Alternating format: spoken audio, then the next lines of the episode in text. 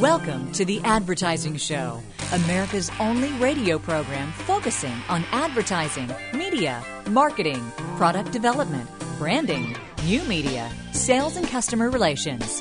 Stay with us for entertaining marketing discussion and our special guest interview. Now, here are your hosts, Ray Schillens and Brad Forsythe. And we knew you'd come back. Thank you very much. The Advertising Show is brought to you by Advertising Age Magazine. Visit online at adage.com. The Advertising Show, a big radio midgets production. Uh, Nilofer Merchant, our special guest today, CEO of Rubicon Consulting out of uh, a suburb of San Francisco this weekend here at the Advertising Show. We've got uh, Jean Bliss with us again. Her brand new feature, the customer experience, is she, she's going to talk about human duct tape. Okay? So that'll be real interesting as well. See the bank robber that uh, taped himself with duct tape so he wouldn't be noticed? That's got to hurt coming off. Patrick Meyer, the marketing insider, is with us here in just a few moments, and as a feature, it's called X Marks the spot. So Nilofer a little bit later on for three segments and a whole bunch of other great stuff as well on the advertising show. Yeah, and it should be a great interview with uh, Nilofer, bright, bright lady. You may have seen her article in Advertising Age magazine. I say article; it was really a column. And speaking of advertising, Ray, I need to plug this. I seem to be full of plugs these last couple of shows. Uh, they look good too. Well, thank you. Oh, you mean the hair? I see. Uh, Adam Salacuse, CEO of Alt Terrain. He was a guest here on the show many uh, a few yes. months ago. Uh, well, they're going to be doing some guerrilla marketing for the advertising show, and this week is Advertising Week NYC, September 24th through 28th. So this program will have just uh, aired, I guess, depending on when you're listening to this, uh, lead uh, the week uh, of 24 through 28, the, right. the, Sunday prior. And so, if you're just tuning in and you saw uh, uh saw something about the advertising show on a on a guerrilla marketing uh, alternative media effort that's being made in New York City during Advertising Week, we'd like to welcome you uh, to the advertising show, and we'd more importantly like to thank the fine folks at Alt Terrain. and if you want to learn more about Alt Terrain, it's A L T Alt Terrain, T E R R A I N dot com. And what a wonderful company, Ray. Great, great people. They're sponsors that uh, have to spell uh, what we do. Uh, that's great. I like that. Yeah. Well, no, that's, that's, fantastic. it's exactly. Where's that picture at again? Yes. I think we need a studio webcam. I think it'd be great. No, well, you looking at you right now, that that uh, teeth whitener is really working. It's working. Thank well. you. It's made by Crest. Okay, product placement. yeah. Nielsen is offering agencies keeping track monitoring service. Well, that's a good thing. They're shopping its uh, just developed ad monitoring service to agencies and other clients uh, Keeping Track offers daily daily verification that an advertiser's TV spots have not just aired, but also when and where they ran. Uh, for years, advertisers had complained about the lag between uh, when their TV ads aired and the post-run analysis had verified not only that they ran, but they did run at the times and the programs and yada yada yada. I uh, hmm. uh, I think it's interesting, but it's Nielsen uh, believes its new service addresses those concerned. Advertisers and agencies are much more attuned to accountability issues now. Well, it's about doggone time. Yeah. And it was basically the industry coming to us and saying, if you can encode programs for your rating service, why can't you encode commercials for verification? Well, obviously, that seems like one of those things like uh, you, you hit Duh. yourself in the head and say, why didn't I think of that? That, that right. absolutely makes uh, you know makes makes a lot of sense. They worked with the Aegis Group uh, to develop the service. Um, uh, the product is state of the art. Well, I hope yeah. so. But well, anyway. it verify. You saying it just verifies that your spot ran. You get a credit. You get uh, accountability basically for performance. Exactly. I yeah. mean, some stations are going to give you the, uh, you know, give you your yeah, schedule. Notarized. Yeah. But uh, I, apparently, this gives it a lot quicker. It, it, would make sense at least. And how many times? How many times does a traffic department screw up a schedule? Uh, about as often as one would run, unless it's just you know two spots. then you got a 50-50 chance. You know, it's interesting. Uh, you just mentioned about Nielsen's new product offerings, and yeah. they're they're in the mix with uh, Arbitron right now. And Arbitron's uh, out there offering a new product offerings as well. And it's interesting to watch from the sidelines that Nielsen and Arbitron both uh, heating up a little bit. I think in the area of, uh, and it's just happening recently, which is yeah. real peculiar. I think because mm-hmm. it's not like new technology in a lot of cases, no. as you pointed out, Ray. But uh, yeah, it, it's interesting. Uh, I think I read the other day where Arbitron's offering uh, some in-store uh, uh analytics as well. So uh, whatever. Well, the technology is there. There's no reason why you can't take advantage Right. of that kind of stuff. Right. Patrick Meyer is here on the Advertising Show, our marketing insider, and uh, this one is called X Marks the Spot.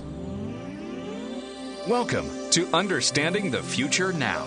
It's the Marketing Insider featuring Patrick Meyer. There's this amazing phenomenon going on in client land. It's a big black X stamped on the forehead of chief marketing officers and smart marketers that work for them. It's something I'm seeing that I'm propagating, and all of us that now have believed for years. It's experiential marketing.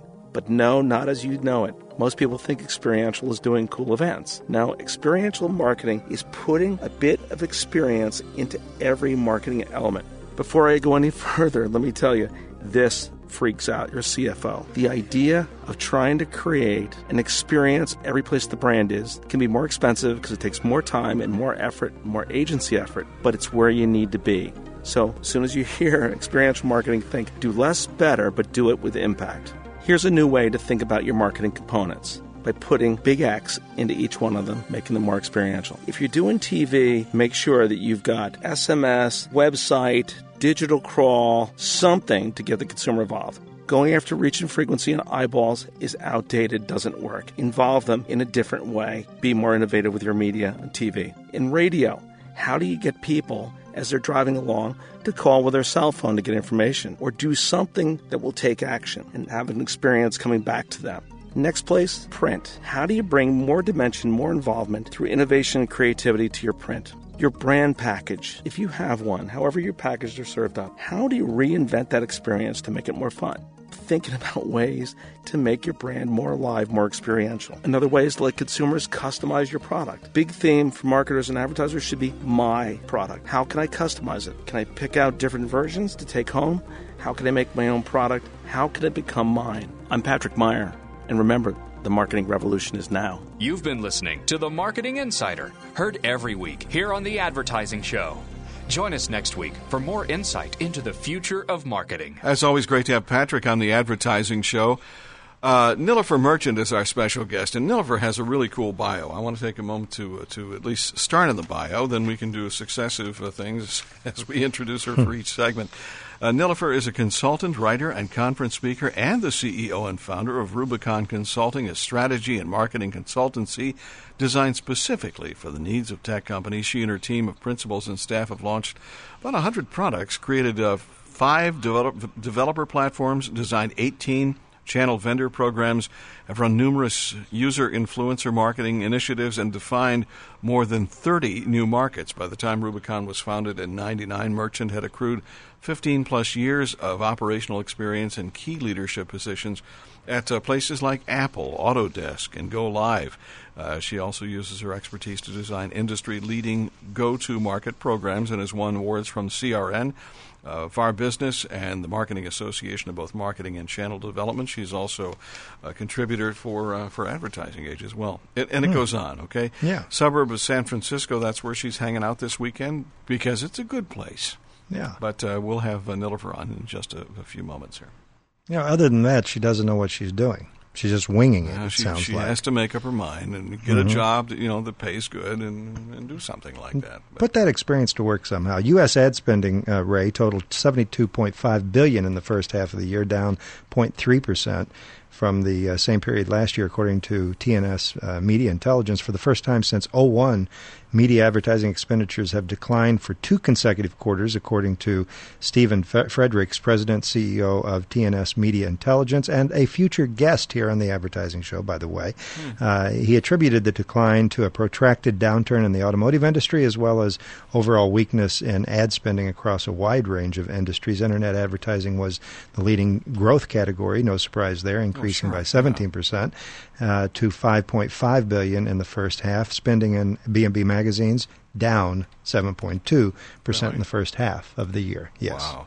Radio's playing a big part in the automotive uh, uh, marketing as well. Uh, that that's up, as I recall, right? Right, Yeah. it is, and uh, newspapers taking a big hit with losing a lot of uh, automotive advertising. And I hate to badmouth newspapers because newspapers understand that there is a problem, and it's going to be a tough one to fix if indeed there is a fix. Uh, but it's really interesting to see the people hanging on to uh, uh, to ignoring that uh, possibility that no, there's no problem with newspapers. Yeah. The fact that one shuts down every week or so, it's not a good thing.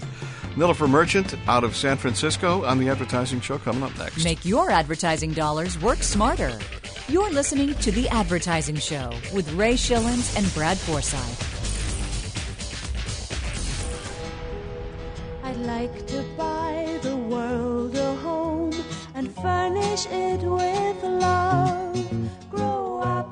Welcome back to the Advertising Show. It's Ray Schillens and Brad Forsythe, and a very special guest out of uh, San Francisco, or a suburb of San Francisco, Nilofer Merchant, CEO of Rubicon Consulting. Uh, Nilofer, it is so good to have you here. We, thanks for dropping by. Thank you for having me. Yeah, and uh, you know, every time we have someone on at a at a high caliber position such as yourself, which is frequently here on the advertising show, we'd like to always get a little glimpse in the day in the life of Nilofer Merchant. So, how's your week been going?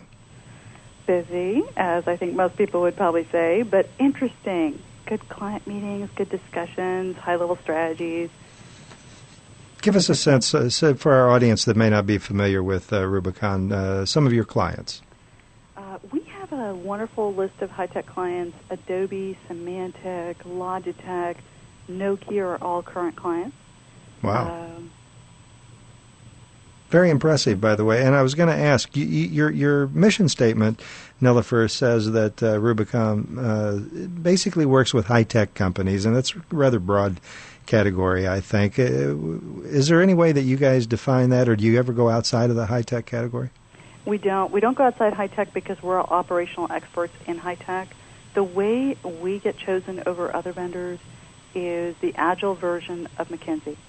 Uh, when somebody needs a really complex business problem solved, that's interdisciplinary across the business. So it can be a um, product launch that didn't go well, and it's a huge multi-million dollar opportunity, and they can't figure out exactly why it hasn't gone well or a company needs a brand new product portfolio fit, you know, designed to figure out what customer segment should they target, what should they build next. Um, so they're typically pretty complex business problems that require, you know, some savvy and some brand new, fresh thinking. Well, that's interesting, and we're going to talk about some of the core practices at uh, Rubicon. And you mentioned uh, McKinsey, and uh, those aren't that you're not for those that are listening that may not be familiar with McKinsey, if you ever hire them, that's basically a great big thick white paper and a big invoice at the end of the session. That uh, anyway, we're, we're wonderful people at McKinsey, very bright people, and I really understand what you're saying that you have. Uh, uh, well, we don't want to we don't want to juxtapose you guys to McKinsey, but just the way you described that there, it uh, really uh, is a great way to differentiate your organization and what you bring to the table there. Uh, l- let's jump into uh, talking a little bit about the realm of online marketing. What changes uh, and what stays the same in 2007? You know, here's the mistake that companies are doing. They're trying to use online marketing because it's so cool and hip to produce or pursue, excuse me, traditional marketing goals. They're trying to think of things like awareness, consideration, things that people have typically tried to do with things like newspapers and thinking, okay, how do I do that online? But the reality is, traditional marketing was shaped by one way mass media. Things like advertising affected a push model.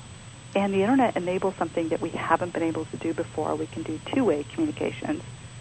And that allows us to change what is it we can actually even accomplish online.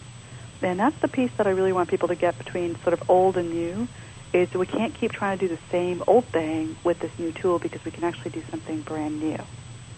And how do you think marketers are, are doing today? I, I, I hear you loud and clear, and it seemed like in a lot of cases, uh, uh, marketers were bringing traditional marketing strategies to an online platform, if you will. Uh, how are we doing so far, and how you just described it? Well, so I think I think people got over the whole "Are we trying to do the same thing?" and generally they're they're getting over that. But here's what's going on inside the companies at high tech firms when my friends and clients talk about it. A vice president of a major division or GM walks into the director of advertising's office and says, "Hey, there's this viral video out there, and it's way cool." Or there's this celebrity marketing out there, and it's way cool. Let's do that. And you know what all those people still have to be accountable for? They have to be accountable for results. And so what's difficult to measure in the new goal of online marketing is what are we really trying to do? And therefore, how should we measure it? So I have a hypothesis. You're supposed to ask me what is the hypothesis. Well, I'm glued to. You. I'm hanging on every word. I, I thought you were going to give it to us, but that's fine. You just set it up. Go for it. the uh, I think the goal of online marketing isn't awareness anymore. It isn't the traditional things we've measured. I think it's about engagement. And so the way you measure how com- customers are involved with your company, with your products, your people, how well they know it, how well the values and services come through, effectively the experience of the product along with the relationship with the company is what we can now do online. And how do you quantify engagement? And how do you measure it? Yeah, so if everyone knew that answer, I'd be paid a lot more than I actually am today. Well, I mean, Um, you set up a great question. I ask it, and then you don't have an answer. I don't understand actually, this now. I actually think that's the big question: is how Yeah. do we measure it? Is it about brand affinity as one measure or proxy? Is it Mhm. about customer loyalty? Is it about brand perception, sort of a 360 degree perception of how we're perceived as a company? And I'm not sure I know the answer as much as I know that what it is we've actually been looking to accomplish online has to change. And and what it's not is uh, what uh, page views and, and hits and this kind of thing. Yeah. It's not about clicks. It's not about page views. It's not about we got 2,000 people to re, you know see this video. It's about are those 2,000 people more connected to our company? And so engagement maybe can be broken down in a couple ways. Uh, again, maybe not as metrics, but as some characteristics. Um, our customers, do they have more affinity with your company? Um, I've seen great companies do things like uh, the chewing gum company, Wrigley's, has a website where you can actually go and talk about uh, chewing gum in a context of games. And they've actually figured out a way to reach teenagers and young adults who really are the target population of chewing gum to come and, and actually engage with them on an audience. And other companies have figured out how to do co-creation. A great company out there called Threadless, threadless.com is the website, and they found a way to get customers highly engaged in what they actually create. Think about what they're doing. A t-shirt company, whoever thought you could make money on t-shirts, they found a way to get designers to submit ideas, creative designs, that people then vote on, and they effectively pre-order how many t-shirts to make of what size. Hmm. And they have That's 100% inter- sell-through I'm sorry. because they've actually created engagement in the product by co-creating that product together. Yeah, and we're going to talk a little more about co-creation, which is a great uh, a great topic, and a lot uh, are doing that today. Many are not, surprisingly, frankly. Uh, you know, you, you suggest all companies ask themselves, "Do you have a relevant web strategy?" Is there a particular uh, checklist, Nilofer, or specific questions one should be asking themselves for this answer? Yeah, I think there is a, a couple things that you should be trying to accomplish. One is really think about what is it you're doing to produce engagement. Are you creating a deeper relationship? Are you showing your true personality of your company online so that customers can effectively interact with your company emotionally and rationally, which is a whole new thing we haven't been able to do before? Are you leveraging community as a way of engaging social interaction between you and your users so that the people who can advocate for you um, start sharing why they love you and becoming fans can go out and spread the word. Are you doing that? Interesting. We're going to take a break here, Nilofer. Nilofer Merchant, our uh, special guest, C- CEO of Rubicon Consulting, Inc., out of San Francisco, with Ray Schillens and Brad Forsythe here on the Advertising Show, being powered by Schipul.com. It's S-C-H-I-P-U-L.com with a program called Tendenci. Check it out. Uh, back in just a minute with more with Ray and Brad. Why do more media professionals read iwantmedia.com? iwantmedia.com features reports from industry leaders and media personalities. iwantmedia.com gives you quick access to news, stats, trade orgs, and industry publications, and it's updated daily.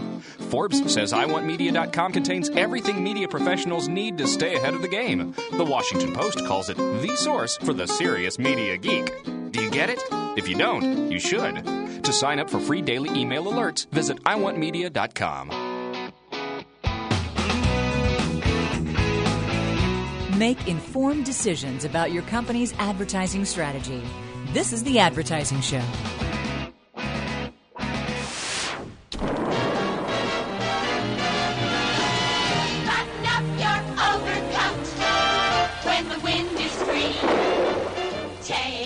Only maybe in some parts of the country this weekend is it raining, and you don't need your overcoat because it's still nice and hot out there. It's Ray Schillens and Brad Forsythe on the Advertising Show. Nilofer Merchant is our special guest out of San Francisco, CEO of Rubicon Consulting. And Nilofer, we know you're having a good time on the show. Welcome back. Nice Thank to have you here. Yeah, and I got to tell you, both Ray and I were talking off the air. Very impressed with not only you, Nilofer, as CEO of the company, but uh, RubiconConsulting.com. Find out more about the company. Outstanding credentials, uh, your staff and, and team there. Uh, great company, and you certainly know that by the company you keep, that being your clients. You say companies often have way too many communication channels, Nilofer, and, and don't enable conversations with consumers. Now, certainly we understand what too many communication channels means, but are, are you saying that uh, difficulty with staying on message or just the sheer volume of communication channels that creates the problem? You know, I think it's more about how we're the same person across different channels. So if I am a person that knows people at church and at work and with my friends, I'm still the same person. And sometimes companies try to become different people as they deal with their press, their analysts, their customers, their blah, blah, blah.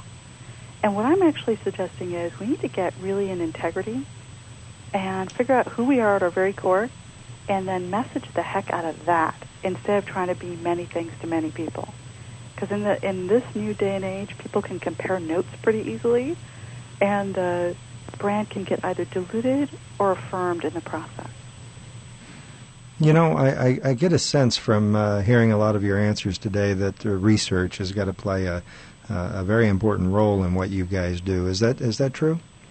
It is true. We um, we do research almost in everything we do, mostly because first we've got to figure out when we're working with clients what is it the real problem they need solved, not the one they necessarily call us in for, but the fundamental thing they have to solve at their company in order to move forward. And then once we have that and we have an understanding of what that elephant, let's say, looks like in the room, then we've got to know, okay, what question do we need to ask and answer in order for us to be able to solve that problem? And that's usually where research comes in. You know, we talk to a lot of uh, innovative marketers and, and branding experts here on the show, and, and when we talk about research, I think a lot of our listeners may gravitate to traditional research uh, strategies and technology, and, and others may be thinking a little more cutting edge. Uh, certainly, Ray and I do. Uh, what are you doing from a research standpoint, Nilofer, that is uh, a bit out there? You know, not your typical, you know, focus group. You know, uh, we we do the whole qualitative, quantitative kinds of research, of course.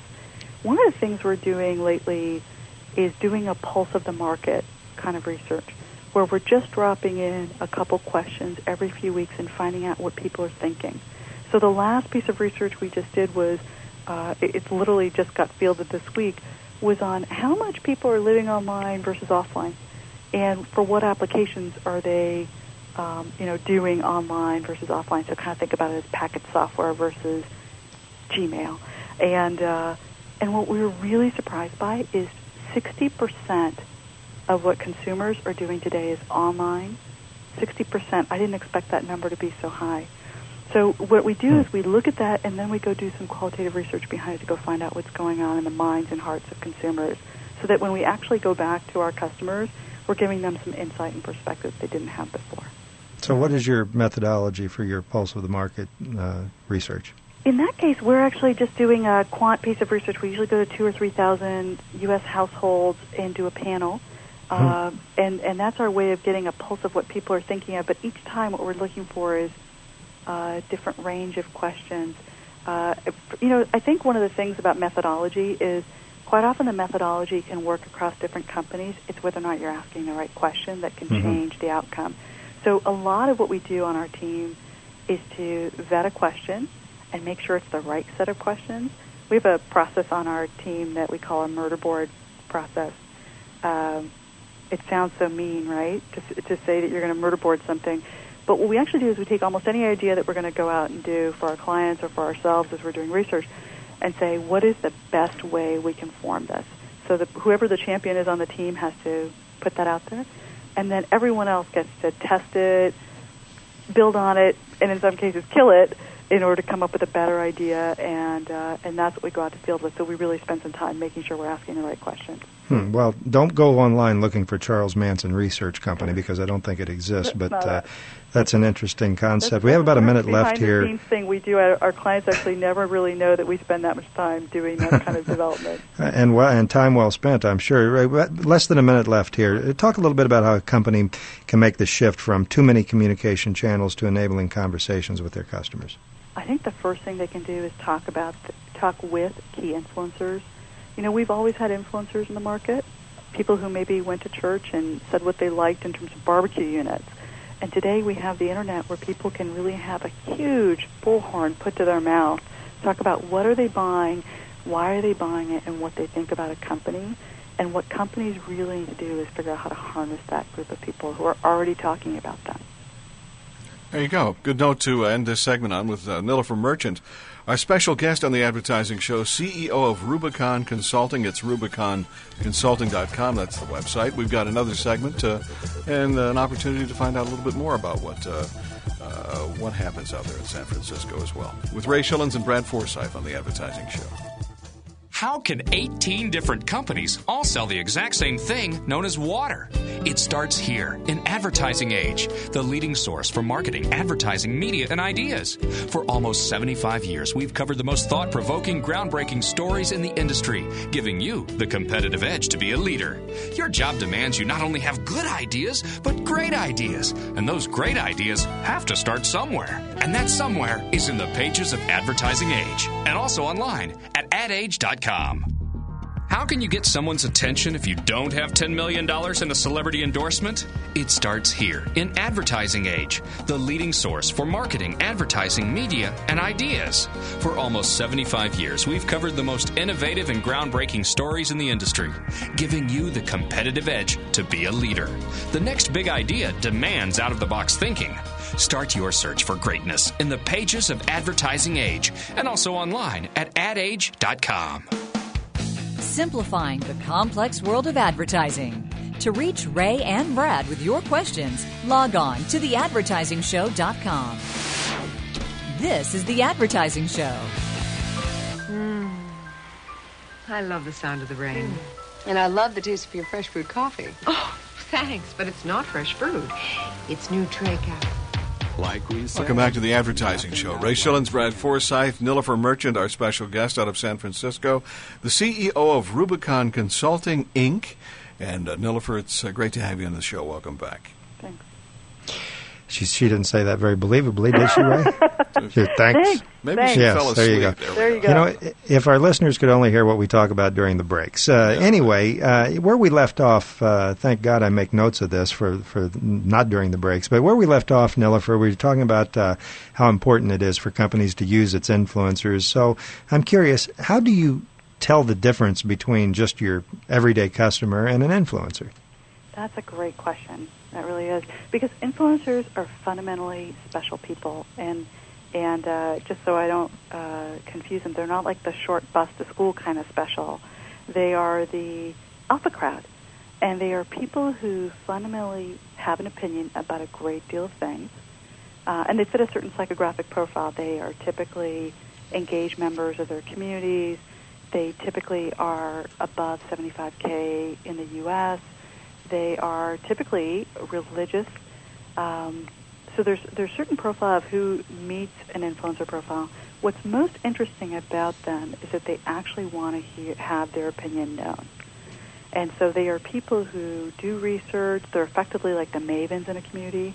They want to know a lot about stuff, and then they want to be able to share that information with the idea um, that their opinion matters.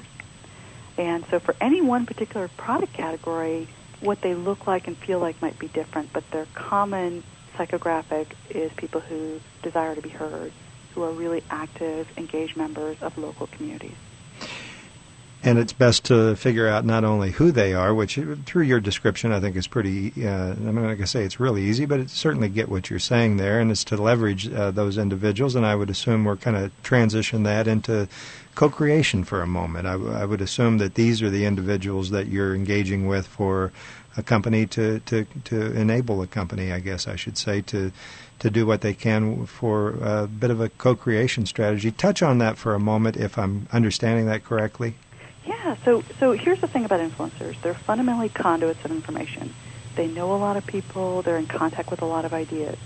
So then when you combine that group of people who have a great deal of desire to share their knowledge and they're often thinking about your market or product or whatever, and you kind of plug that into what it is you're doing, you can get them to start building the thing that really matters for the market. That's that's the value of co-creation.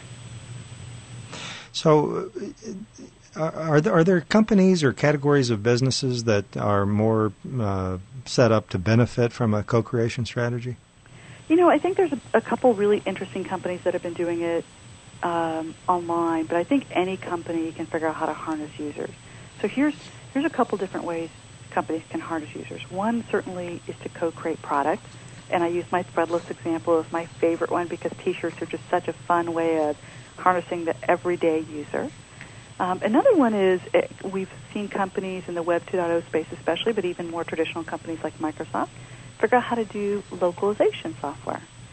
Uh, 37 Signals, for example, has produced a great deal of their software in English themselves, but throughout the world with customers for no fee whatsoever. And they really hmm. figured out how to harness their community of people who care about their product. WordPress is a company that has figured out how to do customer support completely online. And then there's this really traditional firm that I, I find rather amusing because I'm such a loyal customer. They're called Sierra Snowboards. And here in California, um, and it's positioned in an area called Sacramento, and which is not exactly in the center of any place. And, and I'm sorry for any Sacramento people who are hearing that. Um, but but there's this company there called Sierra Snowboards, which started off as a local snowboard company, has figured out how to get community members to give advice about product. So here's another way to harness your users. Uh, grandma can write in saying, "Hey, I'm thinking about buying a skateboard for you know my grandson Scotty," and people will give advice about what is his usage, where will he most likely ski, um, how advanced, how athletic is he, and therefore what product can you buy. And they've found a way to harness users in a completely different way, but really about advocacy, which I think is an interesting way to co-create a brand. Sierra Snowboards has found a way to tap into a bunch of people's interests so they can grow their business. Smart. Yeah. Turn it around, smart. basically. Yeah. yeah. Nilofer Merchant, our guest, and, and Nilofer, we're out of time, unfortunately. It's been a great conversation. Thank you for having me. I appreciate it. RubiconConsulting.com is the place. Check it out if you get a chance this week and, and uh, see what they do as well. But it's Ray Schillens and Brad Forsythe on the Advertising Show. We've got one more segment, and we'll do that in just a minute.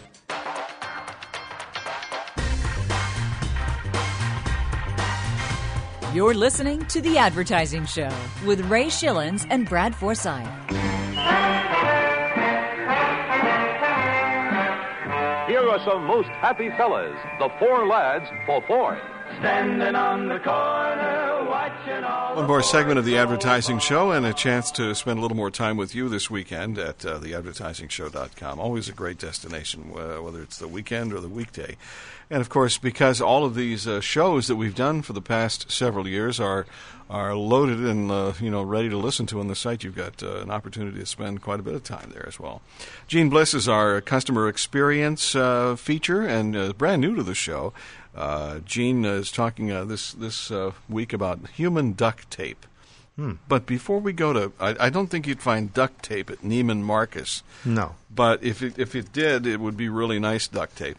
Yes. Uh, Neiman Marcus has turned 100, and uh, basically what the uh, folks say is they've turned 100, and they never looked so good. Uh, the uh, the gentleman uh, Stanley. Hi, this is Stanley Marcus. Stanley, Stanley sold shoes no, but he yes, says if you sell is expensive stuff we've got here. yeah, looking yes. in the clearance rack, there things are like still in the three figures. if you yeah. sell satisfaction, people will come back to you. Marcus said, and here's some other things. He said it started in Dallas. And he said he he once said he doubted the store's remarkable success could have happened anywhere but Texas, mm-hmm. where the oil business created instant millionaires. True. Excuse me, with a hunger for luxury goods. Here's another point: it stuck to its roots even after Neiman Marcus merged with uh, Carter Hawley Hale in 69 and was acquired by Boston based General Cinema in 87, the headquarters remained in Dallas. Uh, basically, they stayed the course. Oh, I shouldn't say that. It stayed hip, but not too hip. The store has always championed new designers, but has never veered uh, to the outer fringes of fashion. It has snob appeal, yet Mm. remains aspirational. Uh, so basically, uh, to commemorate um, what they did, is they featured a wide array of special limited edition merchandise, no doubt expensive, including clothing, jewelry, and more from the major designers. And uh, shoppers got uh, free samples of the store's uh, famous chocolate chip cookies and a whole bunch more. So it's kind of cool. So happy birthday to Neiman Marcus. And with Uh, a plug like that, I'm sure they're taking at least half your uh, statement and reducing it. reducing it. You know, you, you mentioned that Stanley Marcus. Of course, everybody knows him from from Dallas and the founder, as you pointed out. But you, it made me realize it's like who's Neiman, who's Roebuck. You know, who, who you got these names. That's right. It's Montgomery You know the old story about Lord and Taylor, don't you? Uh, no, no. The, the the department store was originally named Taylor, and then they had the fire in Chicago, Mm-hmm. and he put the name. It, it's a religious thing and has to do with Oh, Lord, really? and it put it ahead of that. Yeah, it's uh, you would think that it was like Jack Lord or somebody.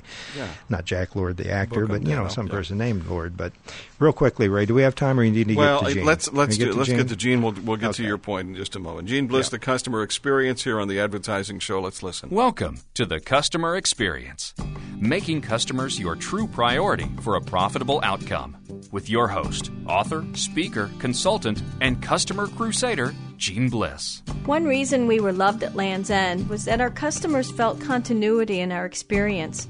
They loved us because we respected them and their time, and that translated consistently no matter what part of the organization they came in contact with. The fact of the matter is that it's the unusual organization that's set up to let people think and act collectively on behalf of customers.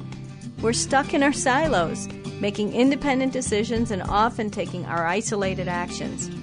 That's why I've come to characterize the customer experience work as akin to becoming human duct tape. A big part of the job is to put people together to improve experiences, and that's just plain unnatural inside many organizations. To help your company along in duct taping itself together, first, instead of projects, think stages of the customer experience. Second, duct tape marketing, sales, operations, and finance to work on experience improvements collectively. And third, create shared performance metrics.